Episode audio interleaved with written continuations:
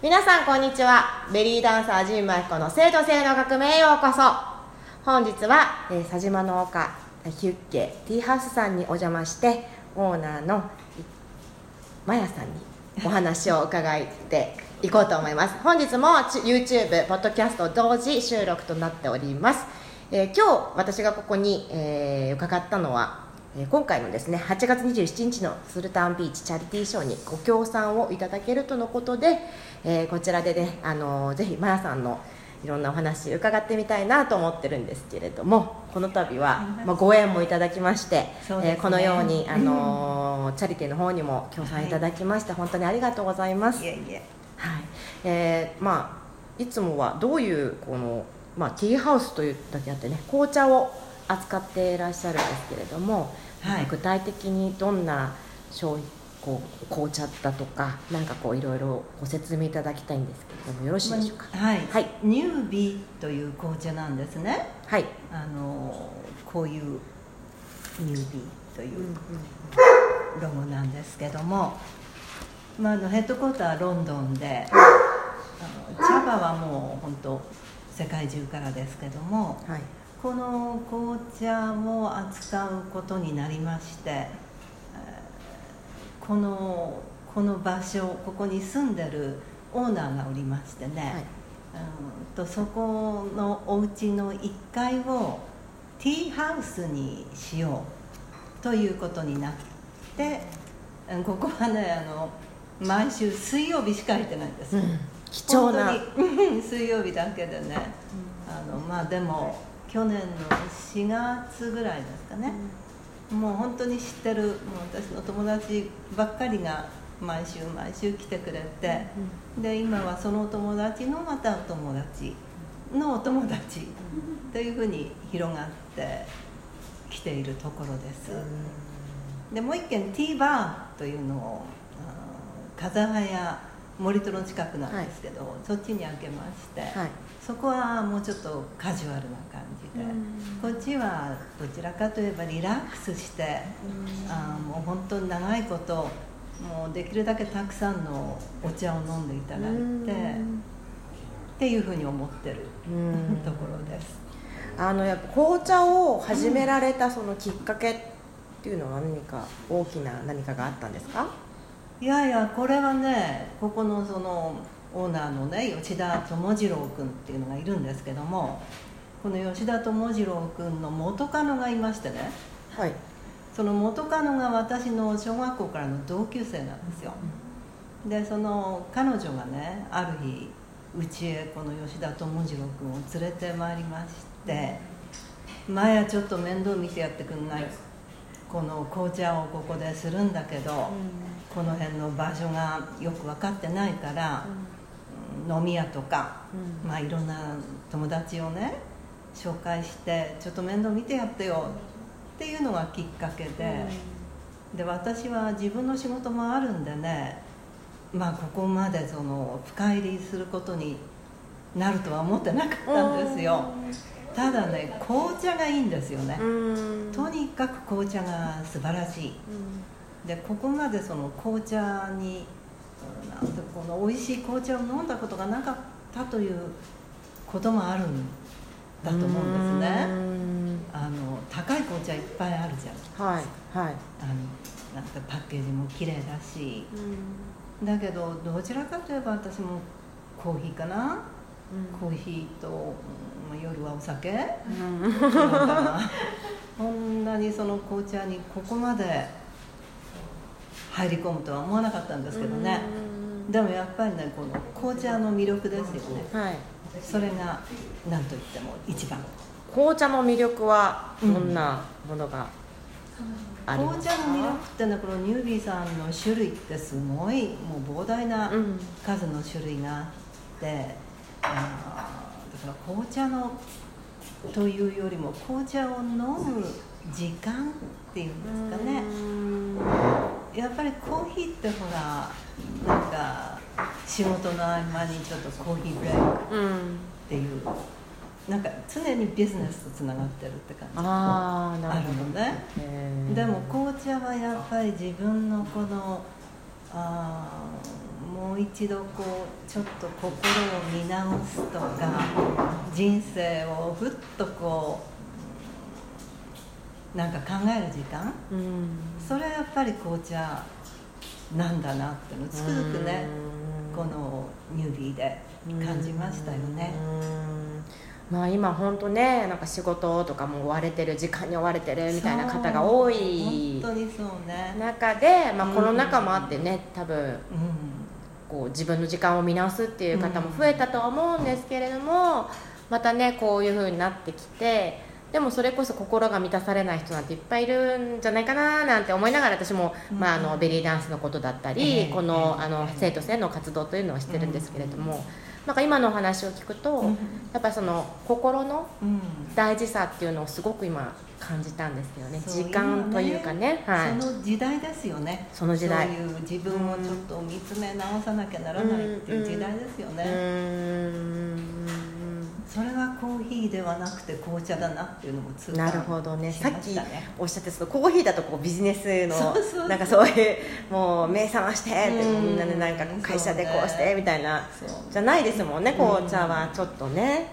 本当に、ね。うん。そういう時間を持ちたいですね。うん本当ね。うん。でもなんかお会いしたのも最近なんですけれども、とても優雅なエレガントな感じがもう 雰囲気がちょっと伝わって今ね実はちょっとまああの YouTube の方では、うん。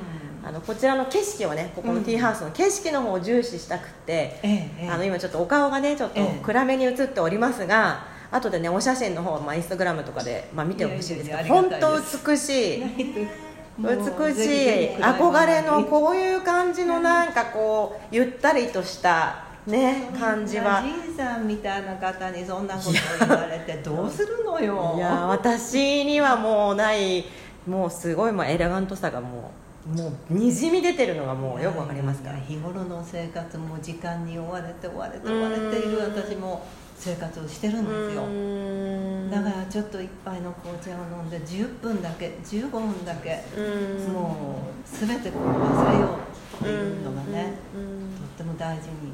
なるほど、あの今回はその、うん。まあこの紅茶ニュービーの紅茶ということでニュービーさん自体のこの取り組みをちょっといろいろ聞いたんですけれども、うん。なんかその女性のこう自立だったりとかを助けてるとかそうこのやっぱりオーナーのセティアさんはい。っていう方が本当にねあの読めば読むほどっていうか、まあ、あのサイトにもいろいろ出てくるんですけどすごい方ですよね、もういろんなことに取り組んでらしてとにかくその紅茶のやっぱり衰退？やっうんぱりほとんどの紅茶ってやっぱりインドからが多いじゃないですか、うん。がね、そうするとあれだけの広大な今そう。あっちゃんが。そうです、このあすこさんはねティーバーをね仕切ってくださってるんです。あ風早橋の、うんはい、はい。はい、ありがとうございます。で今日はちょっと水曜日にお客様が多かったんで手伝いに来てくれて。ありがとうございます。これは何を今？こちらルイボスオレンジをルイボスオレンジはい紅茶なんだけどもお茶の扱いはそのルイボスティーだったりあの緑茶とかもあるんでしたっけ、うんあのハーブ系もすごく種類多いですね,、はいハーブね。うん。うんまあ、このルイボスはあのカフェインとかね、はい。そういうものがないから、うんはい。あの今妊娠してらっしゃる方とかね、はい。ちょっとあの病気を持ってらっしゃる方とか、はい。今ルイボスがすごくそういうことで注目されてるお茶ですよね。うん私もルイボスティー大好きでちょっといただいてみようと思いますアフリカのねレッドティーって言うんですけどね。アフリカのレッドティー。うん。うん。ちょっといただきます。召し上がってみてくださうんオレンジのいい香りで。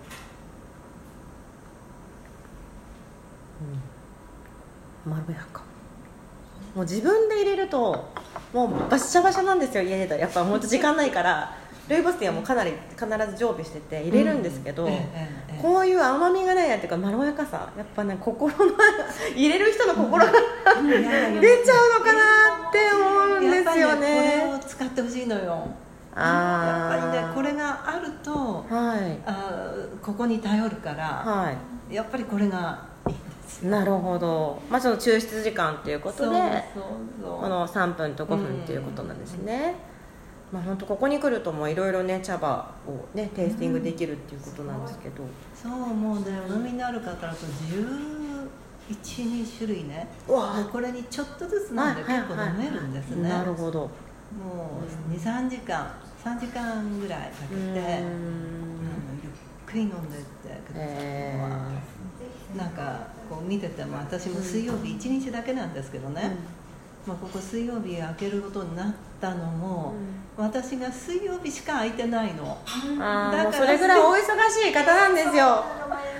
でそれもねあってね。水曜日だけ開けることになったんですけどはい。ね、まあ、でもそういうふうにその水曜日だけでもあの来てくださる方がいるっていうのは本当にね、嬉しいですよ。そうですよ感謝ねです本当にまあなんか先ほどはあのその茶葉の話でね、うん。あのまあいろいろその会社のこの設立された方がええ。いろいろなことやってらっしゃるっていうのは、うんまああの多分ねサイサイトに書いてありますか？そうそう、ね。まあ、セティアさん。で本当にそのあのこのもう一度そのお茶を見直さなきゃならないっていうようなね思いでされたんでしょうけど、はい。まあ、それだけねその規制漏れをして、うんその質の悪い紅茶っていうのがもう、すごく多いんですよ。もう何でもそうですよね、まあ今ね。ねそうか安い安いとかでね、うん。いろいろもあるし。そううんだから本当に自分の工場をお建てになってまああのよほどうんやっぱり経済的に恵まれた方じゃなきゃ多分これはできないまあ本当志とまあうん。そういう基盤があってこその、そまあ、活動のような意味合いがあるっていうことなんですね。多分あのまあねせっかく皆さんに来ていただいてるというかお話をさせていただいてるんで なぜお忙しいのかちょっと聞いていいですか？なんで忙しいんだろう？なぜ忙しい？なぜ忙しいいやね本当はね、うん。このニュービーの、うんこのお茶の翻訳だけを私、うんあのお引き受けするはずだったんです。最初のね最初出会いはね。でもはい。ずっと私はその英語に関わる仕事をしてるんで、うんはい。まあ、アメリカとこっちと、まあ、私の方もグリーンカードではい。行ったり来たりの生活永をしてるんでね、はあの本当にまあそのぐらいのお手伝いのつもりだったのがまあこういうふうになってしまったんですけども。うまくなんか引き寄せられてしまったんですね。もともとはねあのアメリカのポートランドっていうあポートランド。うん、ポートランドがね、うん。あのアートのギャラリーをやっていてあポートランドでやってらっしゃったんですそうずっとアねートの仕事をうしてただね生まれは私音楽の家に生まれてるんで。えどういう音楽の家？うーんとね音楽家。まあ、母が歌い手だったということと、はい父が編曲をしたり訳詞をわしたりっていう、うんまあ、そういうだからもう本当に音楽の芸術家だけで、はいうん。で音大へ行って。音大に行って。うんうんまあ、ピアノを教えたり声楽を教えたり、うん。まあ、そういうことをしながらちょっとアートにだんだんこう興味が移っていってその美術の方行ってしまったんですけどね。それで、まあ、いろんなクラスもしたりあの銀座のギャラリーのうん方たちに英語を教えたり、うん。まあ、そういうほとんどがもうオンラインでの仕事にうんなったので、まあ、そういうことを手伝ったりねしてたんですけども、まあ、そこからそのお友達のお嬢さんをちょっと見てやってくんないかとかってだんだんだんだんうんうん。こう範囲が広がってきましてね、でもうね私ぐらいになったらもう本当ラストステージ最終章をはい。手がけなければいけない年代、うん。なんでね。はい。でその子供たちに英語でアート英語でものづくりというそのプログラムを立ち上げてだからホームステイのことをやったり子どもたちのクラスやったりイベントやったりうん。ワークショップやったうん。り、で明日からまた私京都なんですけどね今度は金美で送電社っていうはい。介護店があるんですけどね、はあ。まあ、そんなのこの作家たちと関わりがいろいろあるんですよ。あ でですからね本当にもうあっという間に1年が終わってってあっという間に年取っちゃったんです。いやーすごい。もうその生き様が出てますよ。いやーだからすごい素敵だもんね紅茶にねうん。でするとは思わなかったんだけど、うん。でもそれこそそういういろんな多分まあ英語のお仕事だったりそういうバックグラウンドがあって、うん。でそういういろんなこう忙しい時間も経験しながらそういう紅茶という出会いになっていくっていうのがなんかこう私はちょっと簡単にですけど 見えてきてるわけなんですけど お返事したね。ねえそうでもそのあの、英語をそのアートを通してうん。教えてるっていうのを私、うこの前お会いした時に聞いてええええ。それがすごい興味があって。あ本当に？私も、うん。私が英語を覚えたのは、まあ、音楽からなんですけど、ええまあえまあそんなにその単語を覚えるわけじゃないじゃないですかその小さい頃えなんて、うん私はもう父親のコレクションでエレビス・プレスリーから、うんおもう本当にもうストーンズからもう、あのいろんなこうロックのやつから、うんジャズからもいろいろ聞いてて。でもまあ大体はもう歌詞があるものはうん。音楽じゃないですか、そうよね。そうなんです、であの本当幼稚園の時からずっと聞いてたので、なんかそっからなんですよねもう。ああ英語が入ってたそうなんですよ。だからこの習って覚えてるっていうよりは、うん。あ楽しいこの音楽楽しいとかそういう感じから入ってったんで、あのすごく興味があるんですよどういうふうにあのアートをでを通して、うんその英語っていう言語、うん。日本人ですよねお相手は、うん。その何もわからないそのちっちゃい子なのか大人なのかって、うん。それはうん。お子さんに今教えてらっしゃる。そうそうもう大人はね結構手遅れなんですよ。あ本当にね。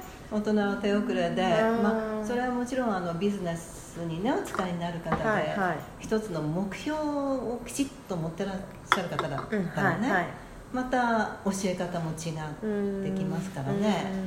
まあでもあの普通にその自分の言葉として受け入れられるようにするのはもう子供しかなくてね。か。うん。で子供もほらあの本を開いてうん。学校の勉強としてはい。するようになったらうん。もうそれはもう違ったものなんですよねそのうん。学業としての英語だから。学業。うん。うんうんうん。だから本当にねあの4つ5つ6つぐらいから始めてるんだけども、はやっぱりその自分の行動アクションアクションと言葉が一緒に重ならないと、体には入らないんですよ、そうですよね、うん。要は実体験がこうあって噛み合うっていうのの面白さとかやっぱ自分で理解が実体験できないと、うん。どんなに単語詰め込んでも忘れちゃいますもんね。つまらないし今でもそういう時代なのかなと私は思ってるんですけど例えばその自分の息子たちとか見てると、うんうんもちろんその義務教育的な教育っていうのももちろん大事だとは思うんですけど、やっぱりその詰め込み型の暗記型のっていうその日本のやっぱり英語教育は、うん私も全然その英語教育で私は習ったわけじゃないので、結局音楽だったから。音楽だったのね。そうなんですよ。で音楽もやってたんですけど、うんまあ、全然ペーペーな感じですけど、でもなんかそういうふうに例えば子供たちが、うん例えばそのアートを通してっていうのは例えば何のアートを通してやってたんですか？すごい気になるんですよね。どういうふうに実体験させるのか？英語でものづくりという一つのなんていうのかブランドっていうかな？うんものがあるんですよ、はい。でこの英語でものづくりのワークショップクラスっていうのは1時間半の中で一つの作品を完成させるんですよね、うんうんうん。その完成して出来上がったものの良し悪しなんかどうでもいいのね。うんはい。このプロセスうん。もう本当に初めは OK we have a one paper here. Let's cut the paper in half. っていうことでこの子供がこのなんていうんだろうね。アクション、うん。うんそのプロセスを踏みながら、うん。カッカッカッカッカッカッっていう音を聞いていく、うんうんうん。で音が英語で入ってきて実際そのカットは何かってカットカットっていうああはいはい。まあこのその言葉とね。はいはいはいで例えばそうだね、うん、何か貼るだったらグルー。うん。グルーって糊で貼るっていうことなんですよね。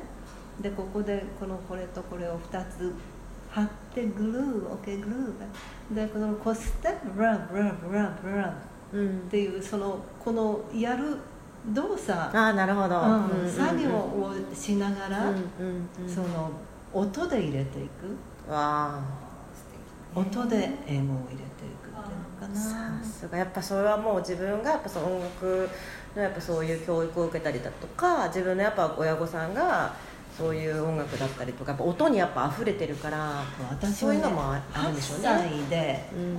初めてアメリカへ行ってはい。一人でいたんですよ。一人で？っていうのはホームステイっていう、まあ、ホームステイって言えるのかどうかわからないけど、うん。まあ、あの知人の知人のお家にうん。一人でうん。そこに住ん住まわせてもらったうの、ん。で母はねあの日本で初めてのジャズシンガーだったんですよ。で母はニューヨークへ行っちゃうあら。で私はポートランドの田舎に行ってで学校に通うは誰一人日本語をしゃべる人がいいないわけですよね、はで母もね8歳だからその私が行ってみて嫌だって言ったらもうい諦めよう、うん。そうしたらアメリカってねもう本当にもうそこら中にそのあなんとラズベリーとかブルーベリーとかね、うん。もうペアとか、アポーとかね、うわーってなってるのよ、えー、それを都会でなってるってわけじゃないんですよポーねトランドの田舎の方よ。田舎の方ね。だけど、うん。そのタウンに出ても例えばアイスクリームのスタンドに行ったってさ日本はあの当時多分うん。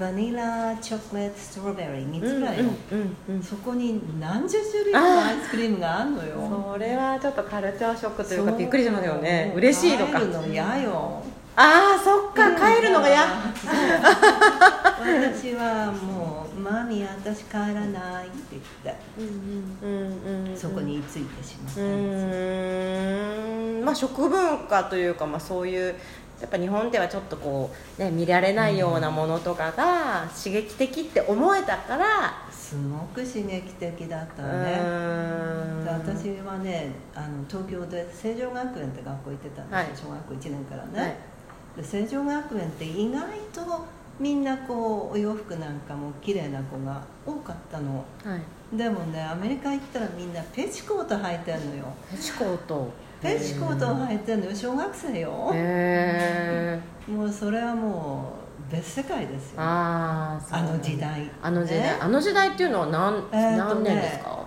えーっと60 1960年になるかならないかへえ1959年ぐらいかもしれない。わあすごい。うんすごい時ですね、それこそね。本当に。わあそういう時代をずっと見てきてるわけですもんね。そうそういやー。だからね。うーん。もう日本なんてね本当成長行って世田谷住んだってねど田舎ですよあのう当時本当にその1959年とかそこら辺っていうことですね。今だからこそね、うんうんうんだけどね。うん。うーんでもそういうところでやっぱ経験されたところもまあこういろいろなこうね基礎になって礎になってそれですね。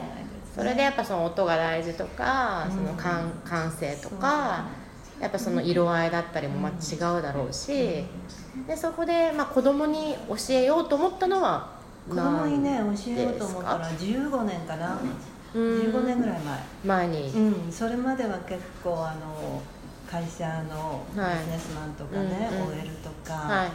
ああとはギャラリーのオーナーたちっていうのが多かったけどね、もう葉山に来てからもう絶対子供と思ったよね、お子さんはいらっしゃい3人いますさん私と一緒なんですね、うん。ねえ。まあでもじゃあある程度まあ育って育ち上がったというかそのタイミング今はもうもうもう全然育ち上がってるその子供を教え始めたっていうのは？子供この 子供のクラス始めたのが1 5 6年ぐらいかな、うん。その頃には、えー、と下の娘はもう4 5 6になってるから私一緒一緒ですね、あ本当に、はい。まあ、アメリカですけどね、うあのもう終わってるかもしれない、ん、うんうんうんうん。まだ私若くて子供がもうベイビーの時は自分がピアノを弾いて弾き語りに行ってた方だからえ？外へ。すごい！そっちのジャズですか？うん。でもねほらクラシック出てるから、はいなかなかこう崩せなくてね、うん。すごい苦労でしたけど。その時はアメリカにいらっしゃって。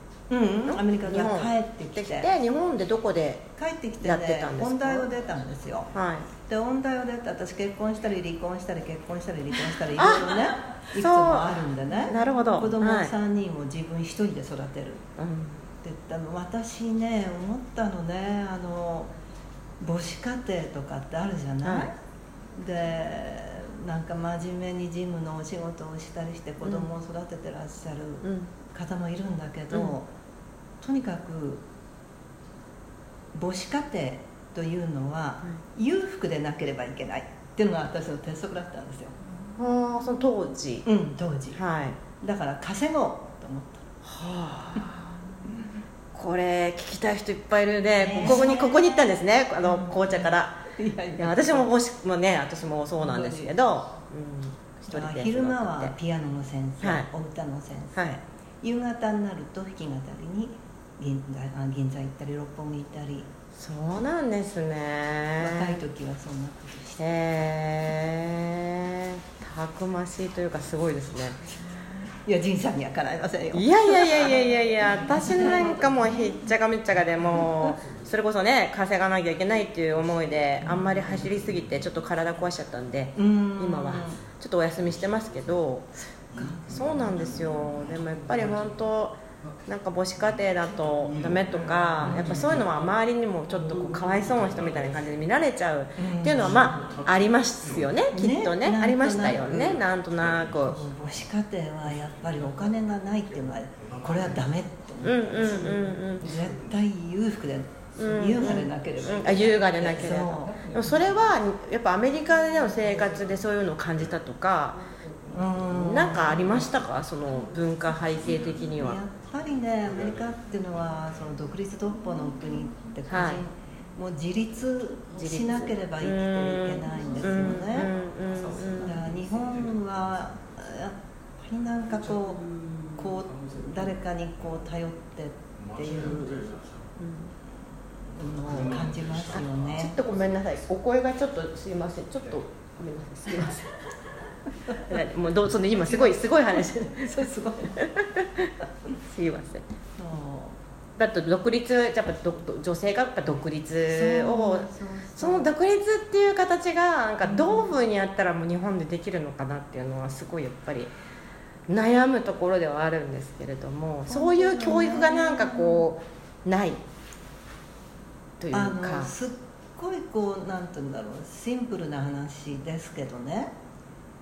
例えばあのアメリカでこう展望台のあるような高いとこに行くと柵がないんですよ、うんうんうん。ちょっとあれしたらもう真下、ね。谷に落ちるうんうん。なやっぱ自己管理っていうの？自分が気をつけなければそう落っこっちゃうなんだよねね日本ってすごいじゃないですかそう何でもがんもうサクサクとかうん。もうあれがあっちゃいけないからこうしますみたいなね。ルールが結構ねルールとかももう。これは根本的にその文化の違いっていうのはすごく感じうますよね。ん個人主義というか,、なんかだからマスクのこともそうだったと思うんですよねコロナ禍でのマスクの話も。ああそうね。はい。だからなんかそういうと私はどっちかっていうと多分、うん。まあ、アメリカの考え方よりの行動を常にとってきたので、そうですよね。こういう活動をされるってことはそういうことですよね。そうなんですよ、まあ、人が何と言おうと自分はこう思ってるっていうのをやっぱり貫いてきたつもりだし、うん。まあ、実際本当にもうやられた感じ？その私をまあちょっとこういうふうに嫌なふうに言う人もいたのかもしれないけど、うん。でもそれが何？自分ができることをやって何が悪いの？っていう感じで そう日本でずっと育ってるんですけど、うん。私は旅が好きだったのでそういうやっぱこうどこういう女性うん。奈良さんみたいに女性にいっぱい会ってるんですよ。同年代でも。うん。やっぱそういう方見て育っちゃってるし親友もやっぱそういうフランス人の子なんだけどそういう子だから、なんかそういうの方を見てるとなんかこう今一生懸命ね日本の国がやっぱ女性の自自立というかうん。その男女のねあのやってますけどいやそういう根本的なことがやっぱその感覚的に例えば女性も男性もなんかこう抜けていかないと本当の意味での平等じゃないけれどもっていうのはないのかなと思ったりね。ただ日本の良さっていうのもあると思うんですよね。うんそうね。本当そうなんですよ。ねやっぱりうんでそれこそそのまあ遡ってこうやっていくと、まあ、いろんな良さがあったりとかじゃあ今こうこういう良さもあるねってあるんですけどね。でもやっぱりものをしっかり伝える姿勢がねね。すごいあるよね。そうかな。うん。そうだからもう惚れ込んじゃって ぜひここにね。で今ね山地美穂さんも来て。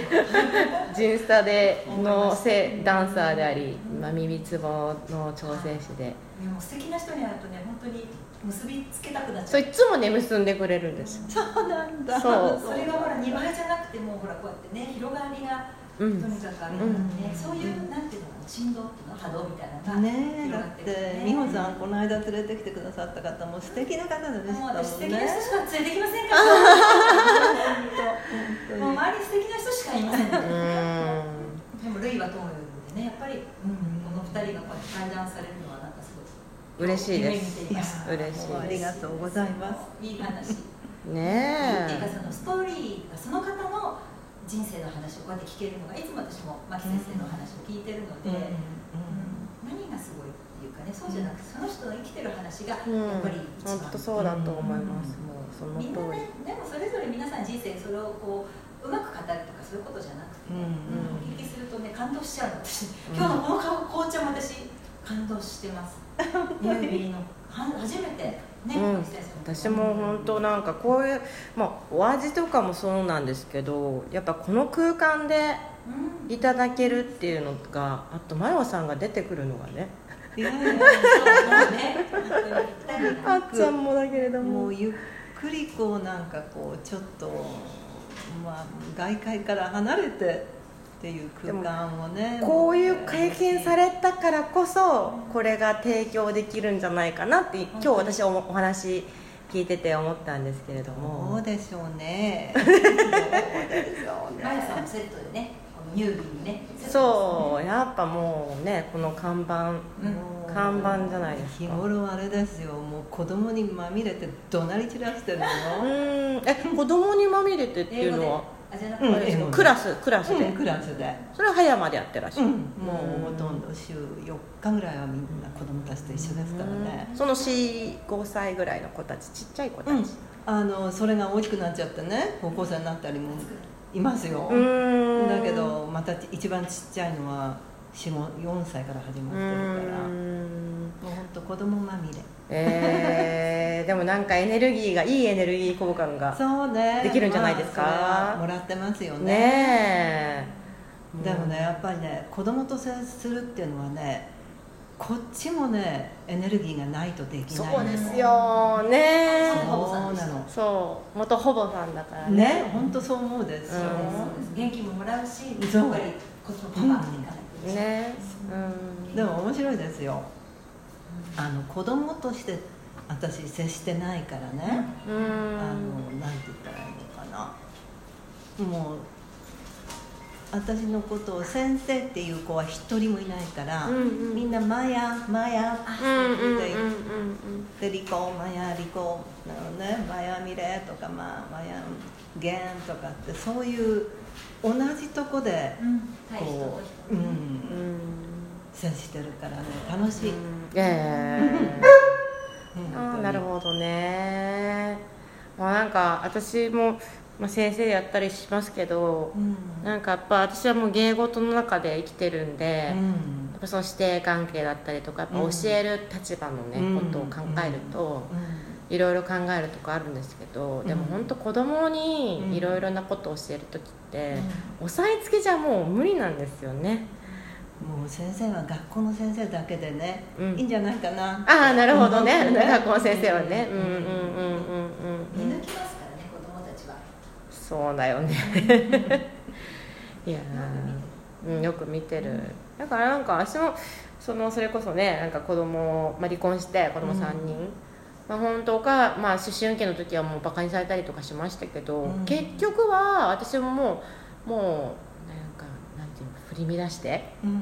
頑張ってきて、うん。まあ、自分の意見を曲げずに、うん。まあ、お母さんまた変なことやってるわとか例えばあのお母さんは裸で踊ってるよとかいろいろこと言われるわけですよ、うん。裸ではないんですけどね、うん。別に。だけどなんかそういうこと言われながら、まあ、傷ついたりもしながら、うん。でもまあイベントに来てくれたりとか、まあ、自分のその活動を見せてるにあたってでも彼らは尊敬してくれてるんですよね。うん、うんもう叶わないでしょ？うん、ね、うん、絶だ対叶わないでしょ。そう。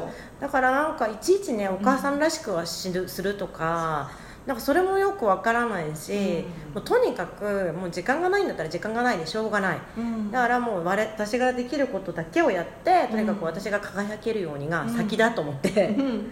で今までやってきたんですよ、うん。いいと思います、うんですよね、うん本当に。このこういう話を多分聞きたいお母さんたち別に離婚してるとか関係なく、いっぱいいるんですよ。ああそうなんだ。そうなんです。だからちょっと今日この話が聞けてあの放送できて嬉しいんですけどやっぱなんかこういう素敵な人が言うとなるほどねっていう説得力がそのリアルが伝わるんで説得力があるんですよ、うん。そうでしょうかね。いやそうですよ、あんまり離婚に説得力 ねうん、いやでも本当その子供をその育てるのに昼間は先生して夜はそのちゃんと歌いに行ってたとか、ねえそういうのをほら子供は背中を見てるわけじゃないですか。やっぱりね親はね絶対の自信を持たなきゃダメよね。そう。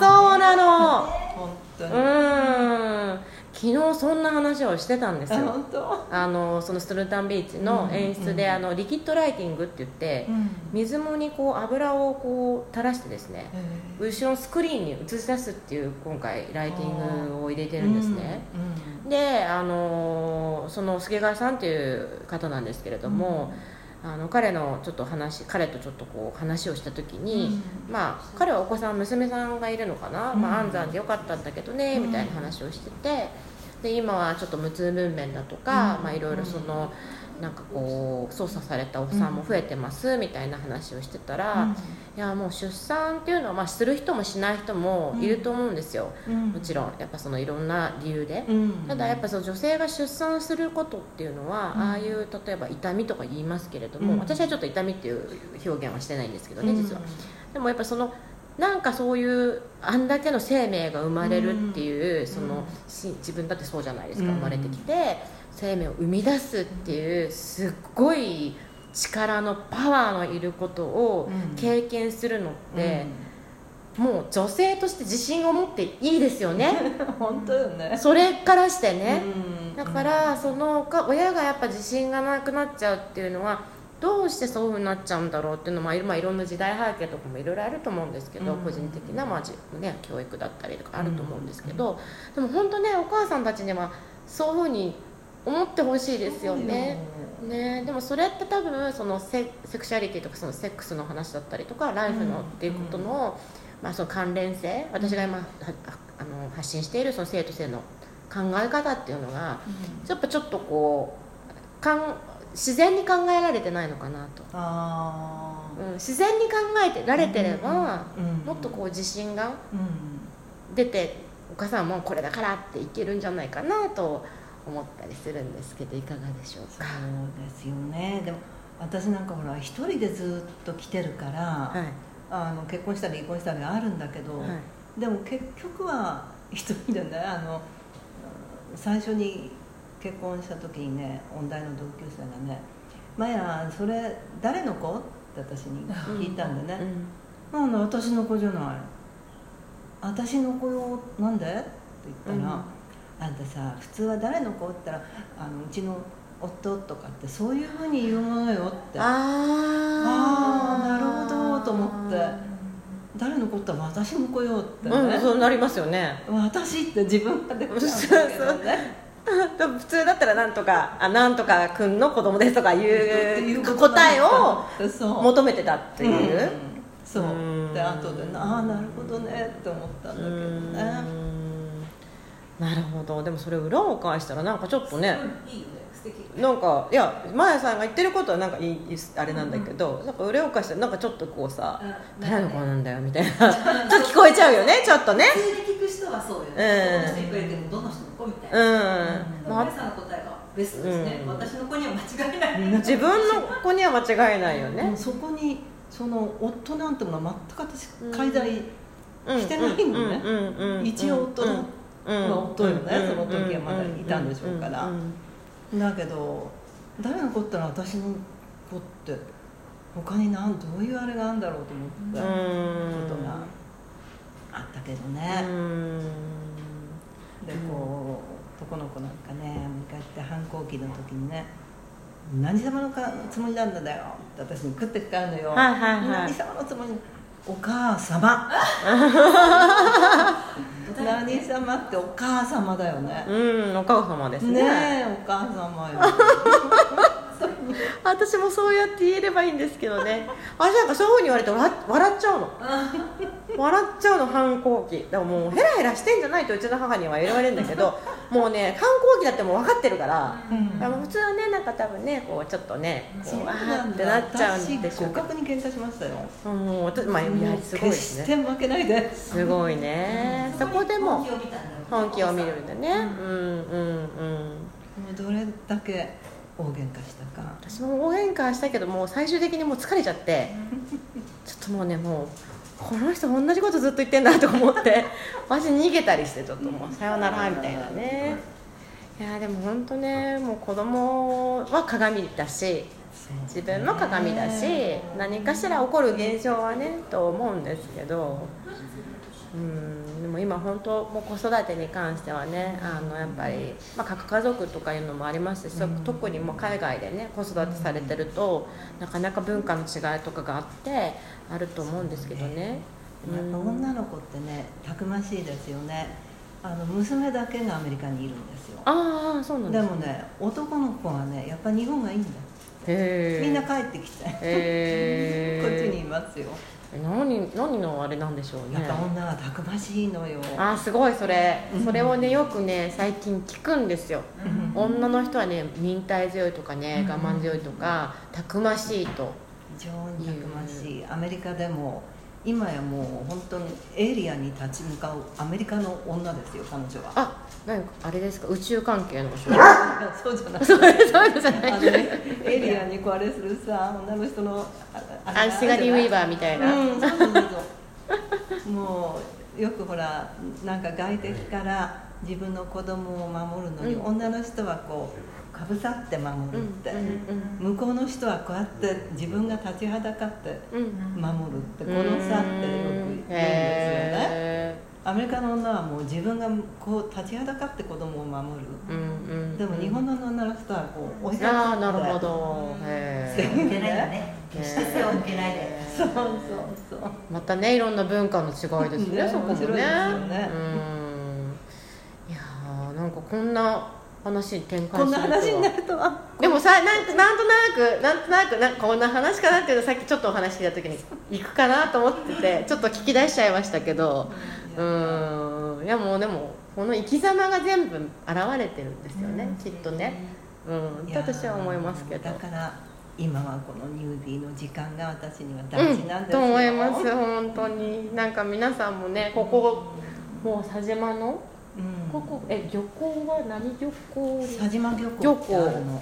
になるんですね、うんでここの向こう側にさっきはねあの大島が見えてましたけれども、うんまあそしてこのもうロケーション。本本当ね。当ゆっくりだからおえ朝え何時からやってるんですか？ここね11時からね4時までなんですよ、うんうんうん、れでランチもいただけるんですよねそうなんです、まあ、ランチって言っても本当にサンドイッチハンバーガープレートみたいなね、今日はちょっと暑いんで冷たいトマトのパスタかなんかで始めたんですけどね、えー、素敵。いやーここで言ったらそのねちょっと自分を見直すじゃないけどやっぱ自分を見て見直す時間っていうことですよね。とってうんいらしてほしいですいやよねーありがとうございますあのー今日最後に、うん。あのそのスルタンビーチにもちょっとまあごご協賛いただいてるっていうことで、ええええ何かメッセージがあれば。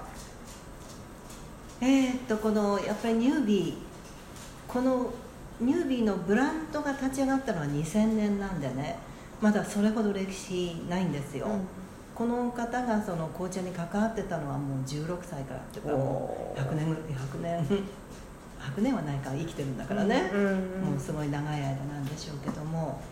でやっぱりね本当に美味しい紅茶を知っていただきたい。うん。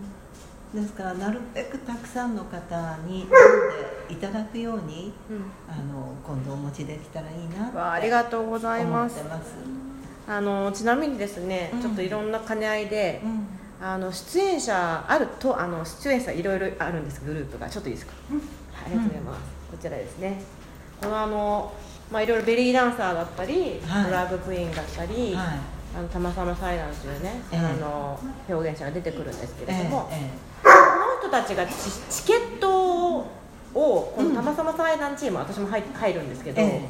チケットをもらうことができなくてその抽選、うん。なのでそのもらいパフォーマーにちょっとご提供いただけないかなと思ってえなるほど。はまあこの方が確実に多分ねあのご紹介もできるんですけれども。いわかりました、はい。なん